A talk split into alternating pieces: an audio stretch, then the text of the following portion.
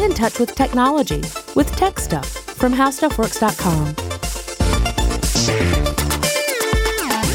Hey there, and welcome to Tech Stuff. I'm your host, Jonathan Strickland. I'm an executive producer with How Stuff Works, and I love all things tech. And listener Nate wrote in and asked that I do an episode about personal digital assistants, or virtual assistants, or voice helpers.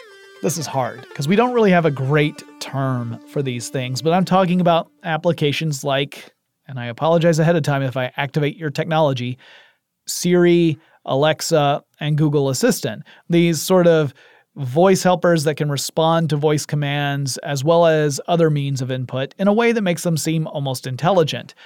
Now, as it turns out, that's actually a pretty complicated history because it requires a discussion about a lot of different connected ideas that were all independent and then ultimately converged. We're talking about stuff like speech recognition, natural language processing, and technology that was meant to improve accessibility, and a whole lot more. So, it makes talking about the services somewhat challenging because it's not like there was just one pathway that led to their development. They exist largely because of these independent but converging areas of innovation. Much of the work that made these services possible took place in events that were concurrent with each other, with different organizations all working towards similar but unconnected, disconnected goals. So, going by a strict timeline approach would be really hard, if not impossible just because you'd have to jump around a lot to talk about different advances. So today, I'm going to focus solely on speech recognition. This in itself is a huge topic, so it's more than enough for a single episode of Tech Stuff. In the next episode, I'm going to dive more into natural language processing, which has some crossover with speech recognition, but it is its own thing. And then after that, we'll take a look at how voice assistants like Siri and Alexa popped up over time. First, the idea of creating a machine that could interpret speech is older than computers. If you listen to my episodes about the history of the turntable, you'll remember the phonautograph, designed by Edouard Léon Scott de Martinville in 1857. The gadget had a small brush that was attached to a parchment diaphragm and the bristles on the br- brush rested against a sheet of paper that itself was wrapped around a cylinder. On top of the sheet of paper was a layer of soot. So, to operate the device, you would turn the cylinder, the brush would drag across the soot on the paper, and you would shout at the diaphragm. The vibrations of sound would cause the parchment diaphragm to vibrate. That would make the brush vibrate and move against the paper, and that would create a pattern corresponding to the vibrations that were made by the paper diaphragm.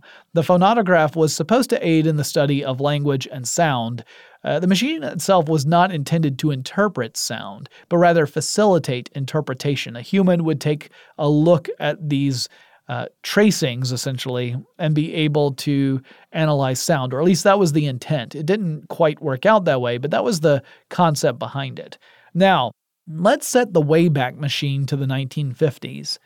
In 1952, Bell Labs created the Audrey system, which was not a mean green mother from outer space, but rather the first documented speech recognizer system. It was an analog system, not a digital one. It was its own dedicated massive circuit. And it even had vacuum tubes in this thing, because this is before the transistor. It could recognize strings of digits spoken by its creator with about 90% accuracy. If anyone else tried it, the accuracy dropped a bit. This already shows that speech recognition is tough because not everyone says things exactly the same way. I know that's not a newsflash, but it is important for the concept of speech recognition. Uh, you also had to pause between strings of numbers. You couldn't just rattle off conversationally. You had to put pauses in there. But it was also an enormous piece of machinery. It took up a six foot high relay rack and it consumed a lot of electricity. Then, Big Blue, also known as IBM, had scientists and engineers working on the possibility of designing technologies that could recognize speech. They were kind of working around the same time that Bell South was. Computer scientist Nathaniel Rochester, who designed an IBM computer called the 701, he also wrote the first assembler, headed up a group of engineers at IBM who were researching pattern recognition and information theory. That work, which was early research into fundamental building blocks for artificial intelligence, would also become important for speech recognition. In the late 1950s, William C. Dersch, another IBM computer scientist, developed a computer system as part of IBM's Advanced Systems Development Division laboratory, and it incorporated basic elements of speech recognition. He unveiled the device called the IBM Shoebox in 1962 at the World's Fair. Using a microphone, you could speak basic digits from 0 to 9 and also six additional control words like plus or minus and the shoebox would recognize the words and perform calculations. So essentially, this was a basic voice controlled calculator. While the application was limited, this showed off a remarkable achievement. Finding a way to program a machine to accept speech as a command is a non trivial problem. Throughout the 1960s, computer scientists took a brute force sort of approach to solving speech recognition, which could work in very narrow applications, such as the calculator approach, but were by their nature difficult to scale up. Even in the early 1970s, the Speech Understanding Research Project from ARPA, that's the same organization that would help bring the internet into being, produced a brute force template called HARPY while it was reliant upon brute force, HARPY, which came out of Carnegie Mellon research, could recognize about 1,000 words. HARPY also made use of a process called beam search. This is a search strategy in which a search algorithm can consider multiple possible hits at a single time, rather than looking through a large data set for a specific perfect hit. Then the algorithm would determine the probability of each of the hits as being the right word. The number of potential hits is determined by a value called the beam width, a setting the speech recognition application designer can set. Beam search is a much more efficient way to suss out speech and is frequently used today not just in speech recognition, but also in natural language processing and other sequential models. But it gets super technical, so we're going to leave it at that kind of high level approach. But these systems still mapped all words to a template, one template per word. It didn't break words up into sounds, but looked for a match against a database of established vocabulary words, which meant that if you did not pronounce the word the same way as it was represented in the database, you might not get a hit. You would have to get it close enough to that template for you to be able to get a hit. This is a big problem. People speak with accents or dialects, or they may have difficulty replicating certain sounds. The brute force approach often meant you, you'd have to say the same word a few times with clear enunciation and long pauses to get a hit. And again, it just didn't scale very well. It wasn't until the late 1970s that computer scientists were able to find a different approach that would power more modern speech recognition systems.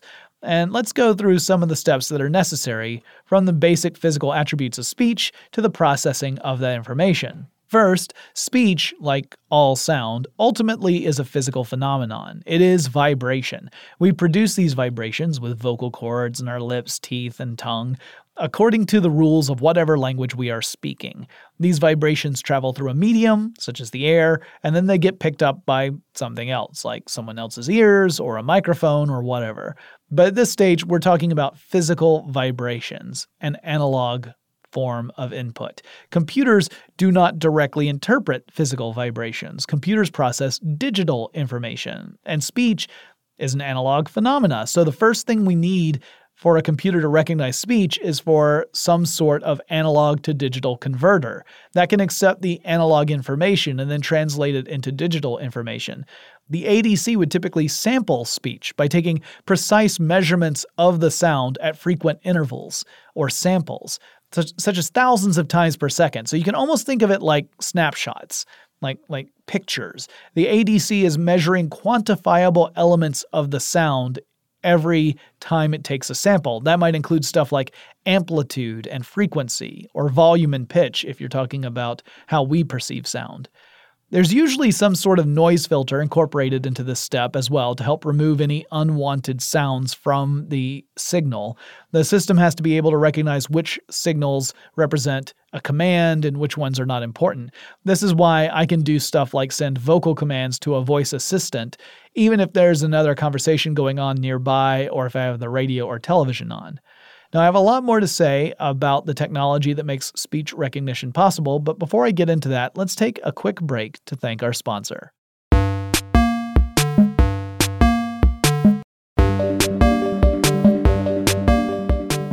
So, a speech recognition system typically has a database of sound samples that will allow the recognition system to compare incoming signals against that database. The speech recognition system might have to put the incoming sound through a process called temporal alignment, which is a fancy way of saying the system might have to slow down or speed up the incoming sound. You can think of this as like making a recording and then almost immediately playing the recording back. Obviously, the speech recognition system can't change the speed at which you're speaking, though you might get a feature that prompts you to slow down or speed up if the, the message may say, Could you say that again, but slower? That kind of thing. Um, if you happen to be someone from the northeastern United States, for example, you may frequently get these messages saying, Slow the heck down. Temporal alignment allows the speech recognition system to look for matches between the incoming sound and the samples in the system's memory.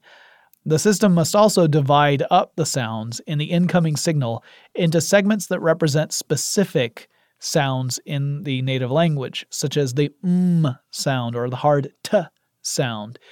It looks for matches in its memory that represent phonemes. And a phoneme is a basic sound native to a specific language to a particular language, whichever one you're looking at. So, for example, the English language has about 40 phonemes.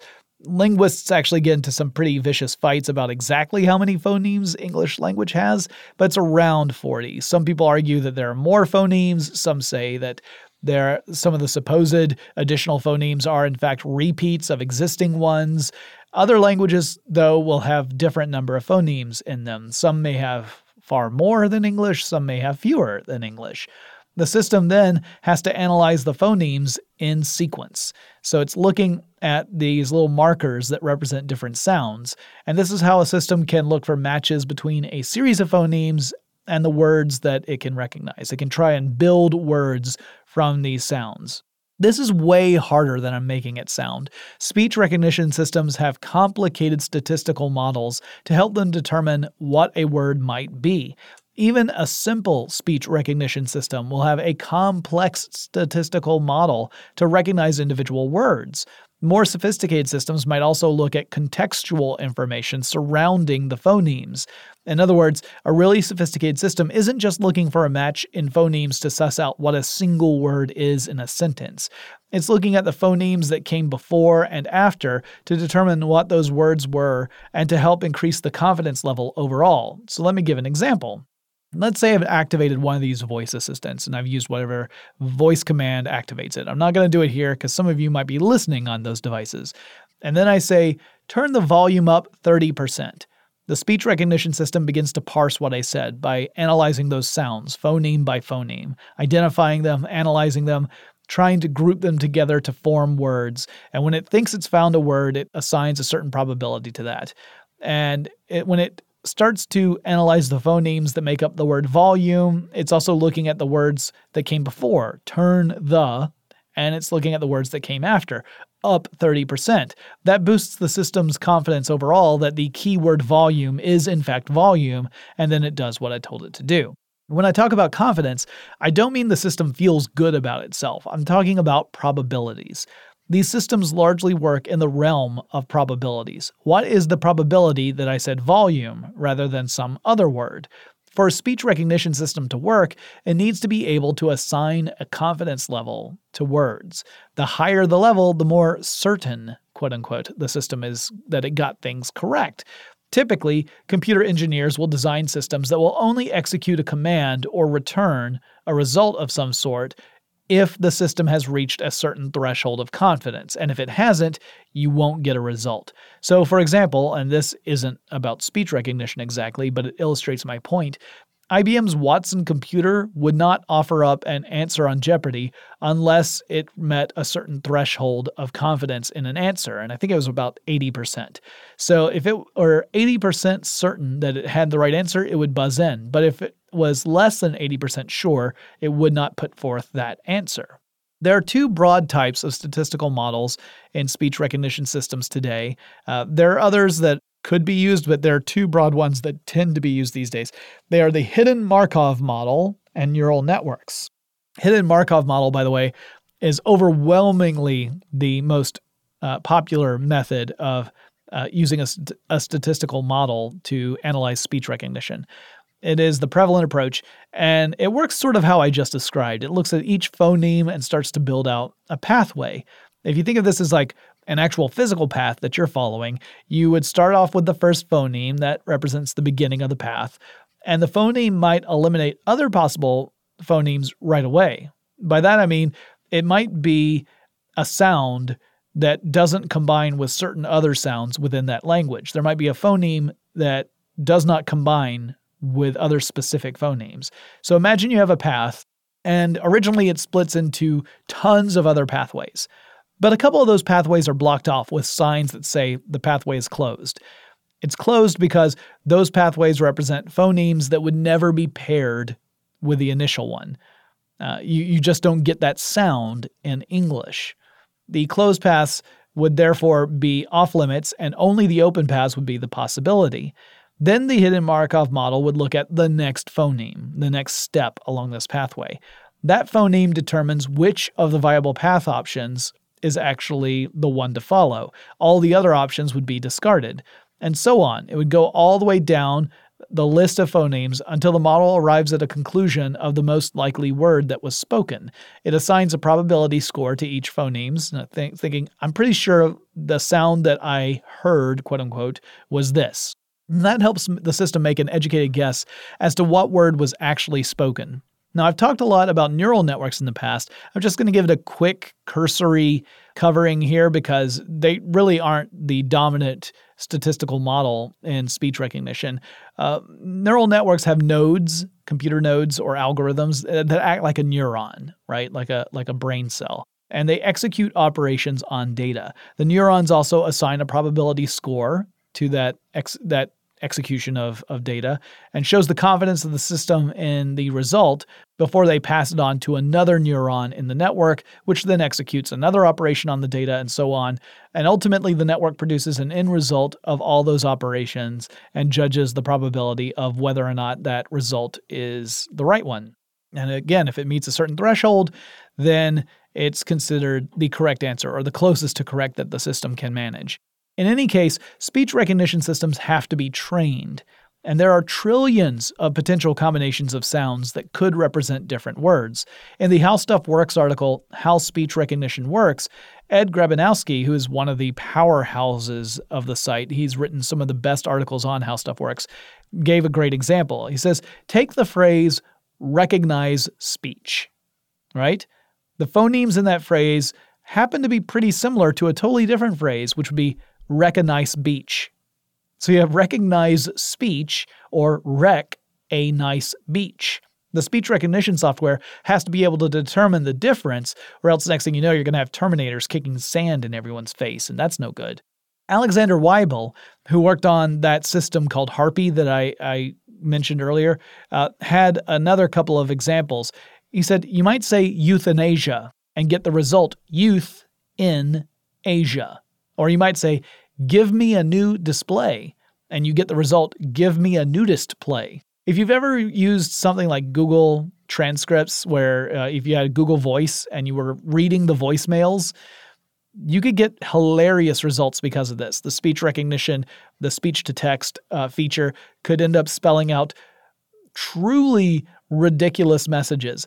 I would get messages from my mother, and I only wish my mom would leave me messages the way that Google Transcript thought she was leaving me messages because they were the most crazy messages ever.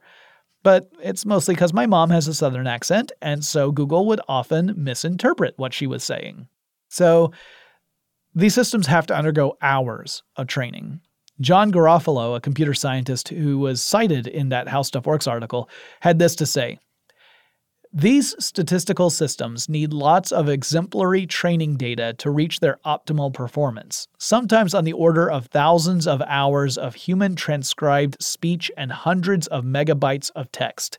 These training data are used to create acoustic models of words, word lists, and multi word probability networks. There is some art into how one selects, compiles, and prepares this training data for digestion by the system, and how the system models are tuned to a particular application. These details can make the difference between a well performing system and a poorly performing system, even when using the same basic algorithm. Speech recognition also requires a decent amount of processing power. This was a limiting factor on speech recognition for a really long time. Systems were limited in their capabilities, which meant that for years, if you wanted to incorporate speech recognition in a computer system, it meant most of the computer's processing power would have to dedicate itself just to parsing speech. You couldn't do much else on that machine. But since Moore's Law has held up so well for decades, we got to a point where the processing capabilities of machines reached a stage where this isn't as big a concern, and another development that Google really helped pioneer definitely changed things. I'll talk more about that in our next section, but first, let's take another quick break to thank our sponsors.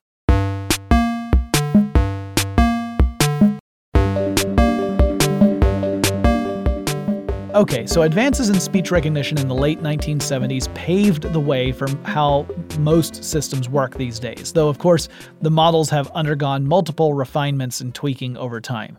The first speech recognition product to ever launch for consumers was a program called Dragon Dictate, which debuted in 1990. Dragon Dictate the original version, that is, because they still come out to this day, relied on discrete speech recognition. Now, I don't mean you had to be secretive and hush hush about it. It's not that kind of discreet. Rather, I mean you had to pronounce each word clearly with a pause between words. You could not speak conversationally, or the dictation software could not interpret what you were saying. So, using the software would sound like this. It was limited and it was primitive compared to today's speech recognition products, but it was a groundbreaking product in the early 90s. And it also cost somewhere between $6,000 and $9,000. I saw differing accounts, but that would be between 9 and 14 grand in today's dollars. So pretty expensive software package. Dragon still produces speech recognition technologies to this day, and of course, they are much more adept at recognizing and transcribing speech than the original version was years ago. The software is also less expensive. Uh, one version I saw retails for less than $100, so nice big deep price cut. Advancements in model design and processor speed meant that speech recognition technology advanced rather quickly. In 1997, Bell South released VAL, VAL, the voice portal. VAL was an automated interactive system that could respond to questions over the phone. This was a basic implementation that would evolve over time to the systems you may have encountered when calling up automated menus, where it says, you know, press 3 or say 3 and that kind of thing. Or do you have any questions? You can say anything from check my balance to, you know, that kind of stuff. In 2005, DARPA, which is the same branch of the Department of Defense that used to be known as ARPA, so in other words, it's the same R&D arm that uh, funded the creation of the internet, they funded a program in 2005 called the Global Autonomous Language Exploitation Project, or GALE.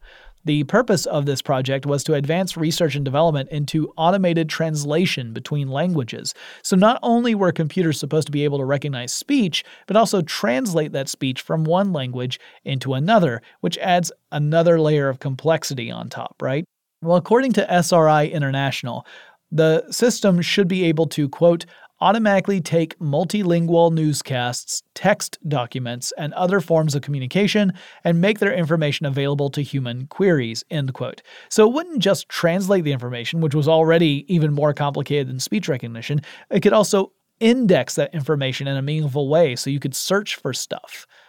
So, layer upon layer of complexity for that project. Things that help push speech recognition as well as natural language processing to new heights largely came from two competing companies, Apple and Google. So let me explain that. In 2007, Apple introduced the iPhone, which was the first truly successful consumer smartphone, especially here in the United States. The smartphone introduced a new era and form of computing. It created countless opportunities in numerous areas, including location based computing, mobile interactions, and speech recognition. The computer was in a phone form factor. Phones are designed for us to talk into, so now you can walk around carrying a computer that was designed to transmit your voice. It was only a matter of time before someone figured out a way to leverage that for speech recognition. Google, meanwhile, was pioneering an approach in what w- would perform all the processing functions necessary to support speech recognition. It was doing it in the cloud.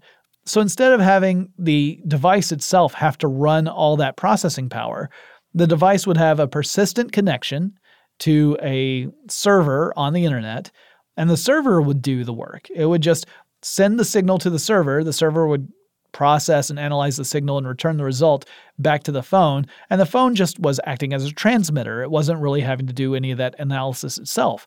So in 2008, Google launched the Google Voice Search app for the iPhone that would do all the, this uh, speech recognition processing, right? You could speak into it and have Google search the terms for you for whatever it was you were saying.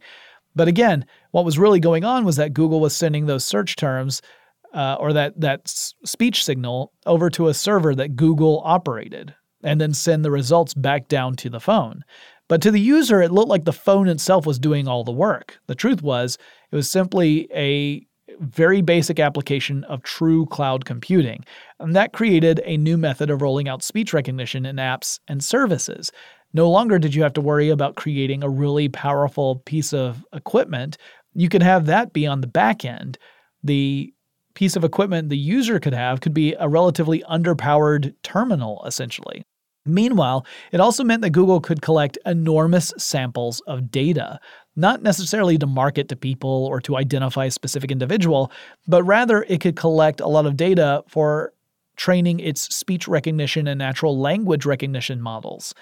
Google could build out a much more robust model of human speech patterns because they had thousands of real world uses going on in real time. They could keep using that to build out and bolster their models.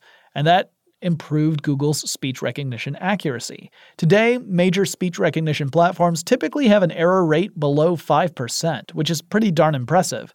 According to a ComScore estimation, by 2020, half of all searches on the internet will be voice searches. So, speech recognition, along with natural language processing, could lead to a future of ambient computing, in which the environments we move through are effectively computer interfaces, and we can access them through voice commands and other ways of commanding, maybe gesture commands. But that seems like it might be better saved for our episode about voice assistants and where we're headed with that technology. In our next episode, I'm going to really explore natural language processing, how it works, and how that field of research has evolved over the last few decades. It's also really fascinating. And it does, in fact, cross over quite a bit with speech recognition, but natural language processing goes beyond speech, it also includes text.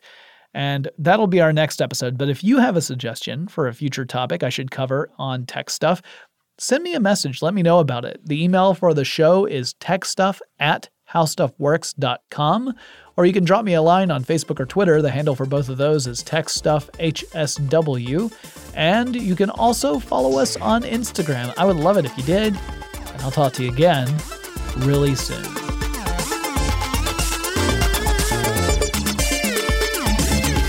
For more on this and thousands of other topics, visit howstuffworks.com.